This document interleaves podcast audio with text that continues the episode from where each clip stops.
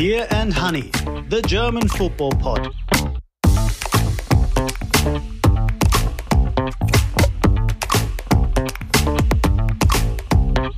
Beer and Honey, the German football pod. Today, rarer than the rarest rare groove 7 inch. Hertha play well. Union bring tears to the eyes of Marco Rose, Bayern and Dortmund win ugly, and Hoffenheim are going down? All this and more in Beer and Honey. Hello, dear listener. I'm Raphael Honigstein. And I'm Christoph Biermann. And we're back for another episode of Beer and Honey. Thanks for tuning in. But before we start, a quick reminder please support us if you can. Become a member in our supporters club at steadyhq.com slash en slash beer and honey. Uh, Christoph, um, you're always close to what happens in Berlin. Berlin football teams. One is doing a little better than the other these days, but we had a very rare win from Hertha this weekend 4 1 against Borussia Mönchengladbach. What the hell happened there? Yeah, maybe we can uh, straight jump into learning some uh, in the next issue of learning Fußballdeutsch. Learning Fußballdeutsch with beer and honey. A suggestion from our producer York, who is a huge Borussia Mönchengladbach fan, and, and his suggestion is Aufbaugegner. What is an Aufbaugegner hmm, in English? I'm not sure there is the direct equivalent. It's lit- the literal translation would be a an opponent that builds you up, that lifts you up. The opponent that you want to play against when you're down because they're even worse than you. Um, and that's Borussia Mönchengladbach, it seems, because they even made Hertha look good. Uh, absolutely. Um, so um, uh, Borussia Mönchengladbach was 1 0 up, and, and, they looked like a, a nice combination football playing team. But then, I think a bit out of the blue, uh, Hertha equalized uh, shortly before half time.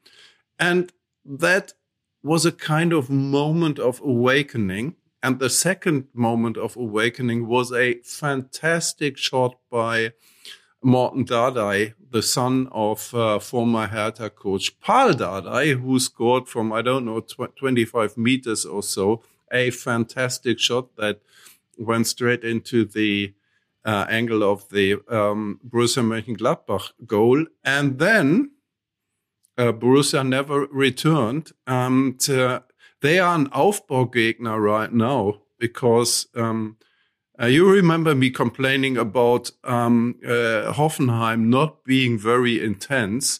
And uh, Borussia Mönchengladbach uh, is exactly on the same page here. And um, so they play with such low intensity. And if um, an opponent like Hertha full of dedication and uh, with some some help from good moments in, in games like a goal or, or two, uh, they they didn't come back and um, yeah and and it, it was inspe- there was a special aspect to this win because three of the four goals were scored by um, uh, players who came f- uh, who come from the Hertha Academy. And as we remember, um, all this shuffling around at Hertha with Freddy Bobic leaving, and so uh, there was a it, it, the narrative was now Hertha is going the Hertha way, and and if you have three of your your own players uh, scoring uh, at such an important win, that is the Hertha way, actually. Pretty pretty impressive, especially after all the scenes behind the scenes well not so much behind the scenes but the, the changes that happened um, a couple of weeks ago we talked about that Freddy Bobic getting sacked and Kay Bernstein the chairman of Hertha talking about this new Hertha way and the youngsters coming through and they, they were getting a lot of criticism especially by uh, Bild who seemed to have a thing for Kay Bernstein but best way to answer of course your critics is to win. But I think, Christoph, we have to talk a little bit about Borussia Mönchengladbach. I mean, Daniel Farke has come in. He's playing or he's trying to play the kind of football that was successful under Lucien Favre. Uh, fairly slow, fairly intricate by Bundesliga standards, more passing, longer sequences. But does he actually have the players good enough to play such a style? Or is there a bit of a mismatch between what he wants to do and what this team can deliver? I would say yes, the players are good enough. But the question is, are they still interested enough? I mean, if if you especially looked at somebody like Marcus Thuram um, on on Sunday, uh, he he he looked like um, being already on his way out and not, well, he is on his way deep. out. He he is on his way out, but he he also looks like being on his way out, not not being really interested anymore. What what's what's going on with Borussia Mönchengladbach? Um, uh, similar situation with Alassane Pléa, and um, yeah. Um, the um, you, you you would guess that probably there is a um, a kind of concept problem that teams like Hoffenheim or Borussia Mönchengladbach have with their kind of style, passing football, possession football, and so on. But but I think um, it actually has to do with the attitude of uh, of players and. Um, um, and the mentality. I, I mean, I'm, I'm, not normally. I'm not a big fan about uh, to to talk about this uh, uh, this topics, but I think in in both. But, uh, but as you get older, as I get older, probably, but uh, and wiser, I can see it again. yeah. No, but but but um, but but when you when you watch them play, it's um, the German word would be rumdödeln. I don't know how to translate uh, this. Lazing about, yeah. So not not good, not good. What's your your take on this? I'm um, is it um, do you see the conceptual problem? Is this kind of football may, maybe already outdated, not not uh, up to what what is needed in the Bundesliga, or um, has it to do with um, how it is done by the players? No, I think you're right. There's some intangibles here at play where it doesn't seem to be much togetherness. Doesn't feel like a team. Doesn't feel like the old Borussia Mönchengladbach. I think the influence of the kind of players that really carried this team in the last uh, three or four years, maybe longer, is waning. I'm thinking of Lars Stindl, for example. Important players are either leaving or have already left, and it feels like a big transitional season. And I think it's hard when you have to change both the squad effectively and your playing style at the same time. With someone, let's not forget, Daniel Farke has no experience in the Bundesliga. Of course, he has coached uh, Borussia Dortmund second team. He has coached in the Premier League. He's coached in the Championship. But I do think that the Bundesliga, and this is a topic that we've talked about in the past, has actually improved um, over the last couple of years, and especially this year is, is maybe tougher and better than usual, and you get into problems. There's no divine right for a side like Borussia Mönchengladbach to turn up and believe that they have a real material advantage against any of the teams in this league, with the possible exception of Schalke 04. Talking of Schalke, they didn't get beaten at the weekend. They did pick up one point at home to VfL Wolfsburg. Probably not enough. They were a little bit unlucky again with refereeing decisions, but we should just mention that they are now five points adrift of the relegation playoff place, which is indeed taken by Hertha after their win. Stuttgart drop into 17th. They were beaten away by Freiburg. But uh, one team that you already mentioned that doesn't get that much attention from us uh, historically in the Beer and Honey podcast is TSG Hoffenheim, uh, Christoph. Hoffenheim, a team that uh, went into the Bundesliga back in 2006 or 7 and initially played some very good football under Ralf Rangnick. Then they had a bit of a lean spell. Then Julian Nagelsmann came in, took them into the Champions League. But since then, they've been drifting, drifting along and getting slowly sucked into relegation battles. Last year, we had Sebastian Hoeneß, who had a good start the season, then was on the cover of Elf, Elf Freunde And then, of course, what happened is that they lost almost every single game and just about survived. And we have a similar story now because they started well, but now they're in 14th after yet another defeat, 3 1 at home to Leverkusen with new coach Pellegrino Matarazzo of VfB Stuttgart fame, overseeing a poor start to his reign. Is the time of TSG Hoffenheim in the Bundesliga running out, Christoph? Maybe that's a bit bit too early to um, to to um, predict this, but but at least the chances are, are getting big, uh, bigger. Um, Pellegrino Matarazzo is is um, is kind of coming home to uh, Hoffenheim because he worked there as a, as a youth coach. He worked there as a uh, an assistant to Julian Nagelsmann, and um, so he knows the club. And um, interestingly, and that fits to what we talked about um, earlier about Borussia Mönchengladbach. He said, and it's another uh, Fußballdeutsch expression. Learning Fußballdeutsch with beer and honey. We are not a Kloppertruppe. What is a Kloppertruppe? Um, Klopper. It's not a word you hear often uh, anymore in the Bundesliga. It used to be associated with a team that you uh, know very well, uh, Christoph VfL Bochum in the 80s. That's all it could do, which is to kick people, to clobber, clop, club somebody over the face, clobber someone, a team that really hits everything apart from the ball. I think that is a Kloppertruppe. Yeah, and and so um, Matarazzo was saying, um, uh, yeah, we are not a, a Kloppertruppe. So it, uh, it means we can't survive uh, the league with uh, fighting like others. I think that was a kind of we have to play um, proper football, and that will uh, get us out of the um, the situation. But again, I, I think um, the main problem for for Hoffenheim is. Um, that um, they are lacking the mentality and um, that they uh, don't don't develop enough energy and intensity um, on the pitch. And uh, it also showed against um, um, Leverkusen, where they gave the, uh, their opponents a, a, lot of space and and where they uh, the first goal, for example, almost easily.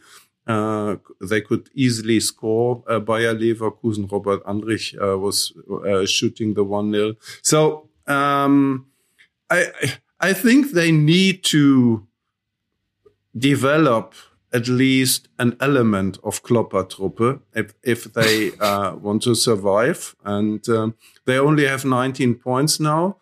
Um, to me, Borussia Mönchengladbach and Hoffenheim right now are the weakest teams in the Bundesliga, or the, the teams with the uh, with the worst form.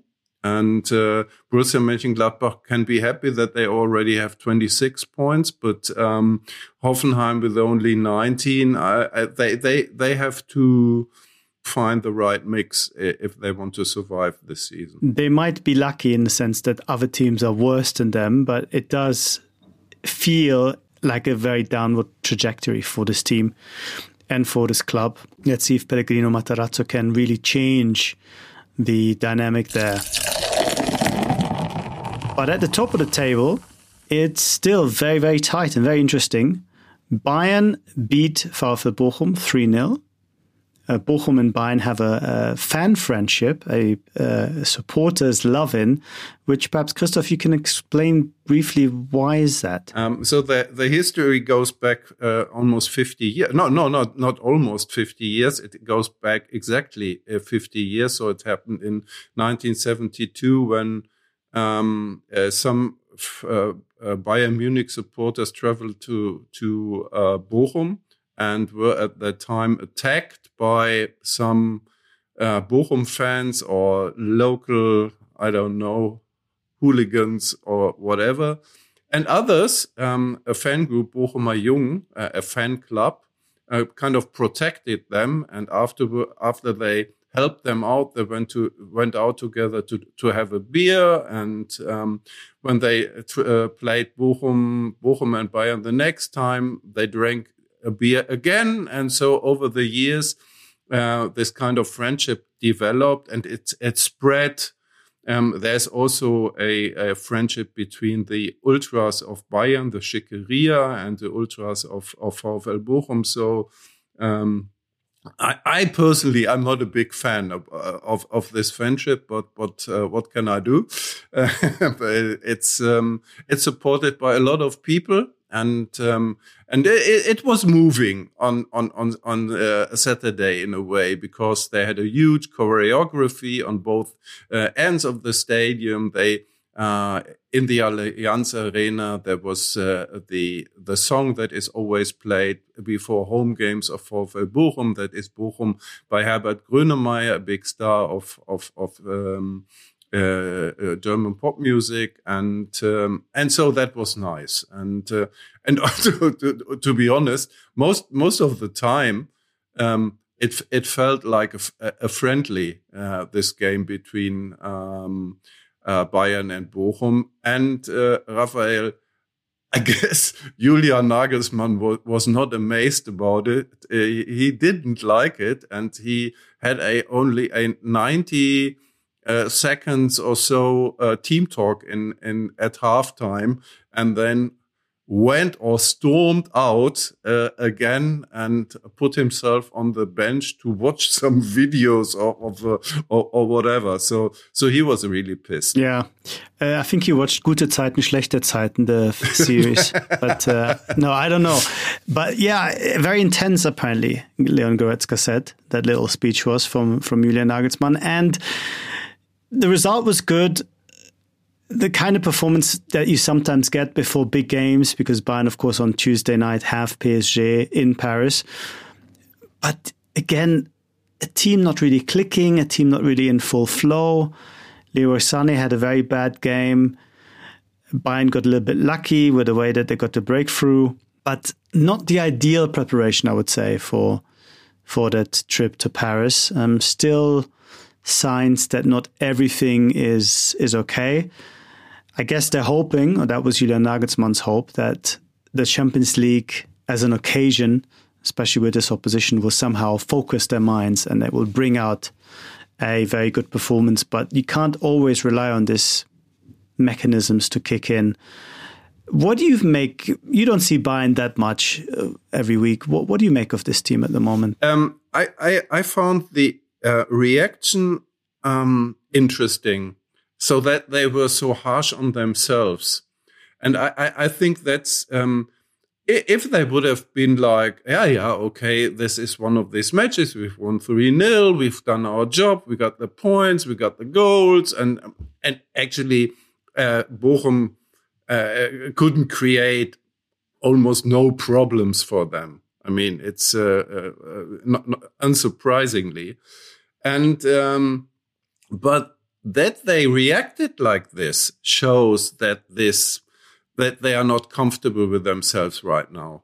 And that there is uh, maybe internally there is a feeling that they are probably not totally on the right track right right now. And and so uh, uh i found that interesting. I mean um, they were also very critical about the performance at Wolfsburg in a way the, the, the, week before a lot of the media and I, and I was thinking no in fact it's yeah not brilliant uh, but I found it quite okay and um, but but so this shows there is some unrest and some some a lack of composure a lack of confidence and maybe they they need um, this this game at Paris now because uh, I think also Leon Goretzka was saying um, we're talking about this ma match now um, uh, uh, uh since um, it was set up, and that was in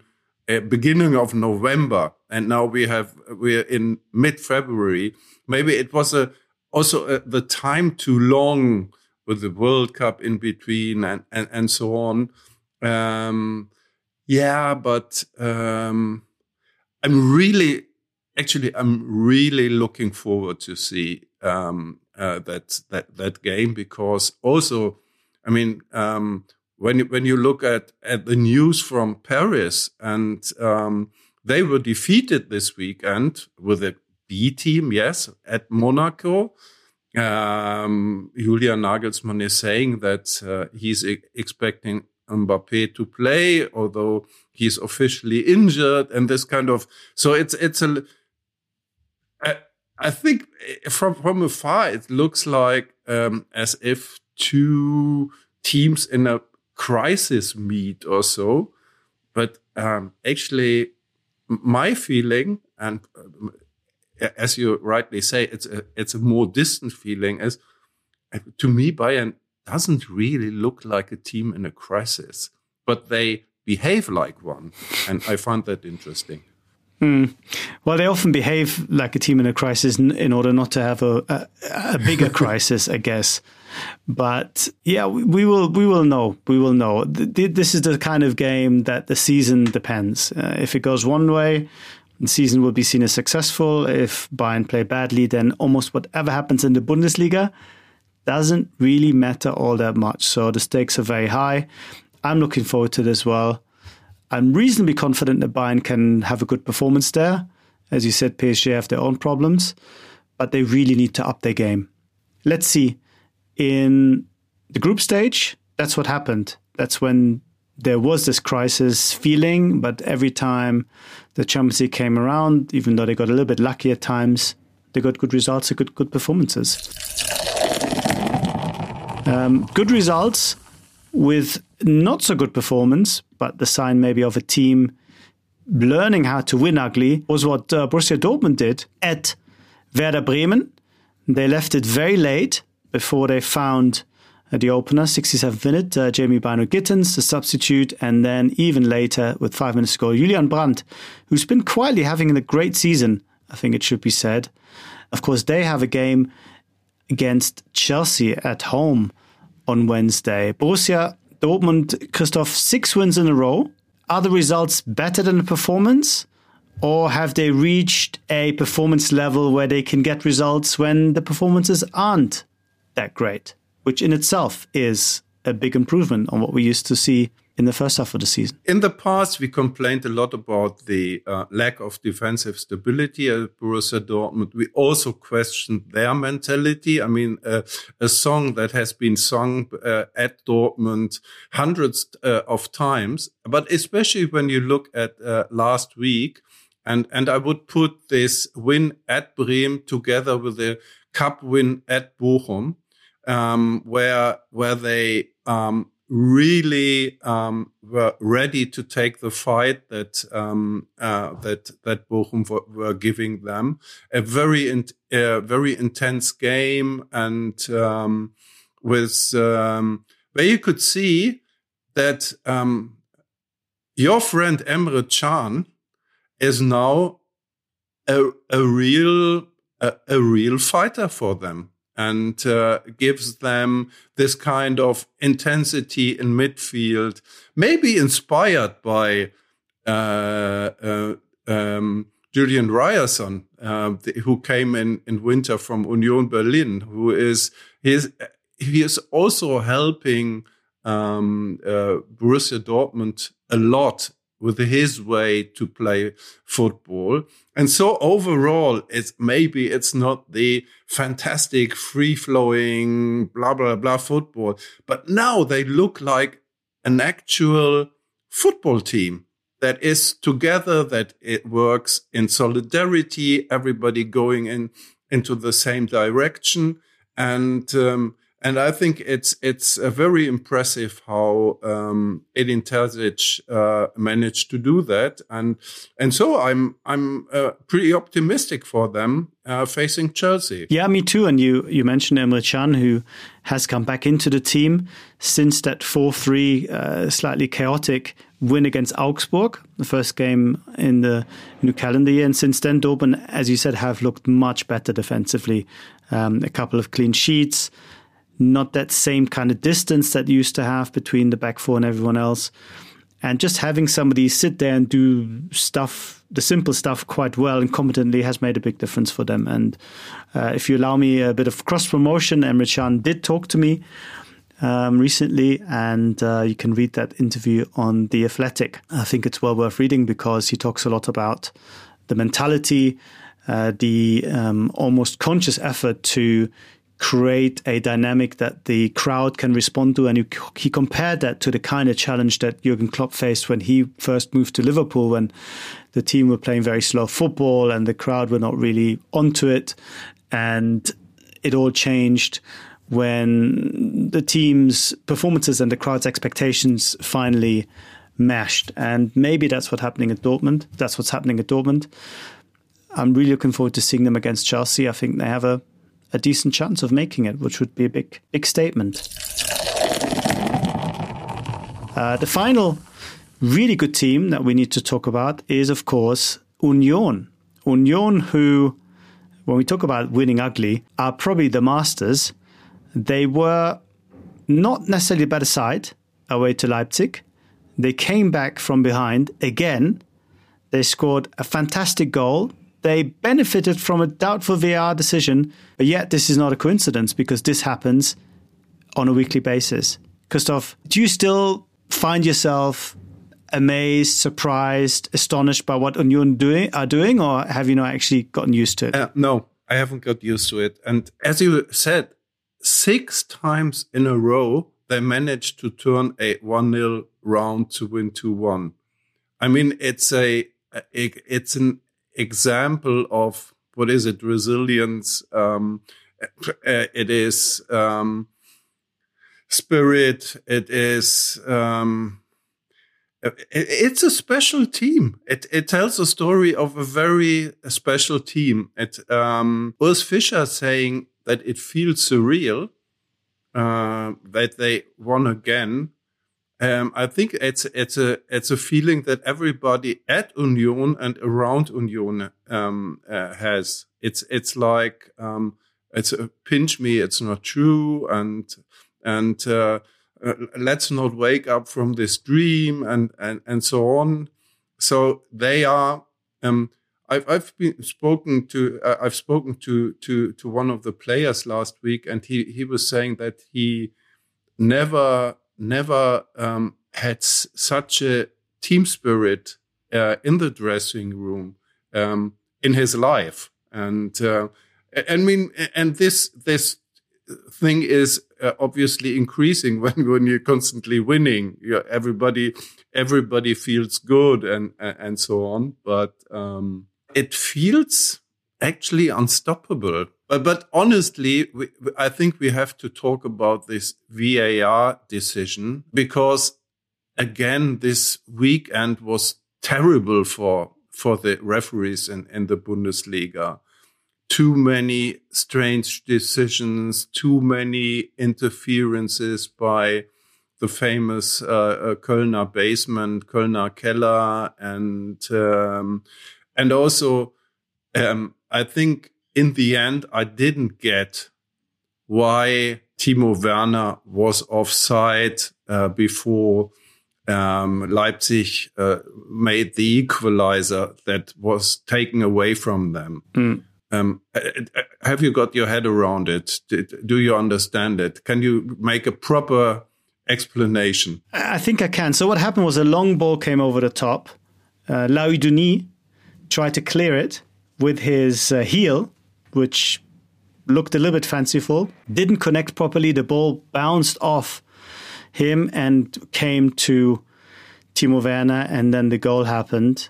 Uh, the idea is that this wasn't a pass that went astray, but more like a clearance or a, a rebound, and therefore the passive offside becomes active offside.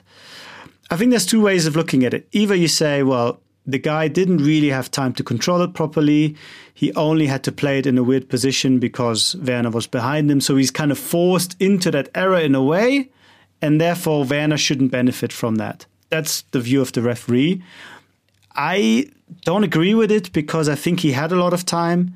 There was also another player, Union player, uh, behind him that could have made an easier clearance. And I think he chose to make the difficult move. And it's his problem when he does something difficult and doesn't do it very well. And there was no immediate pressure on him. It wasn't like he was a last ditch, you know, tackle to try clear the ball. I think he made a decision. He was not rushed, and the ball went to Werner, and I think it would have been should have been okay. It's the most complicated aspect of the offside law.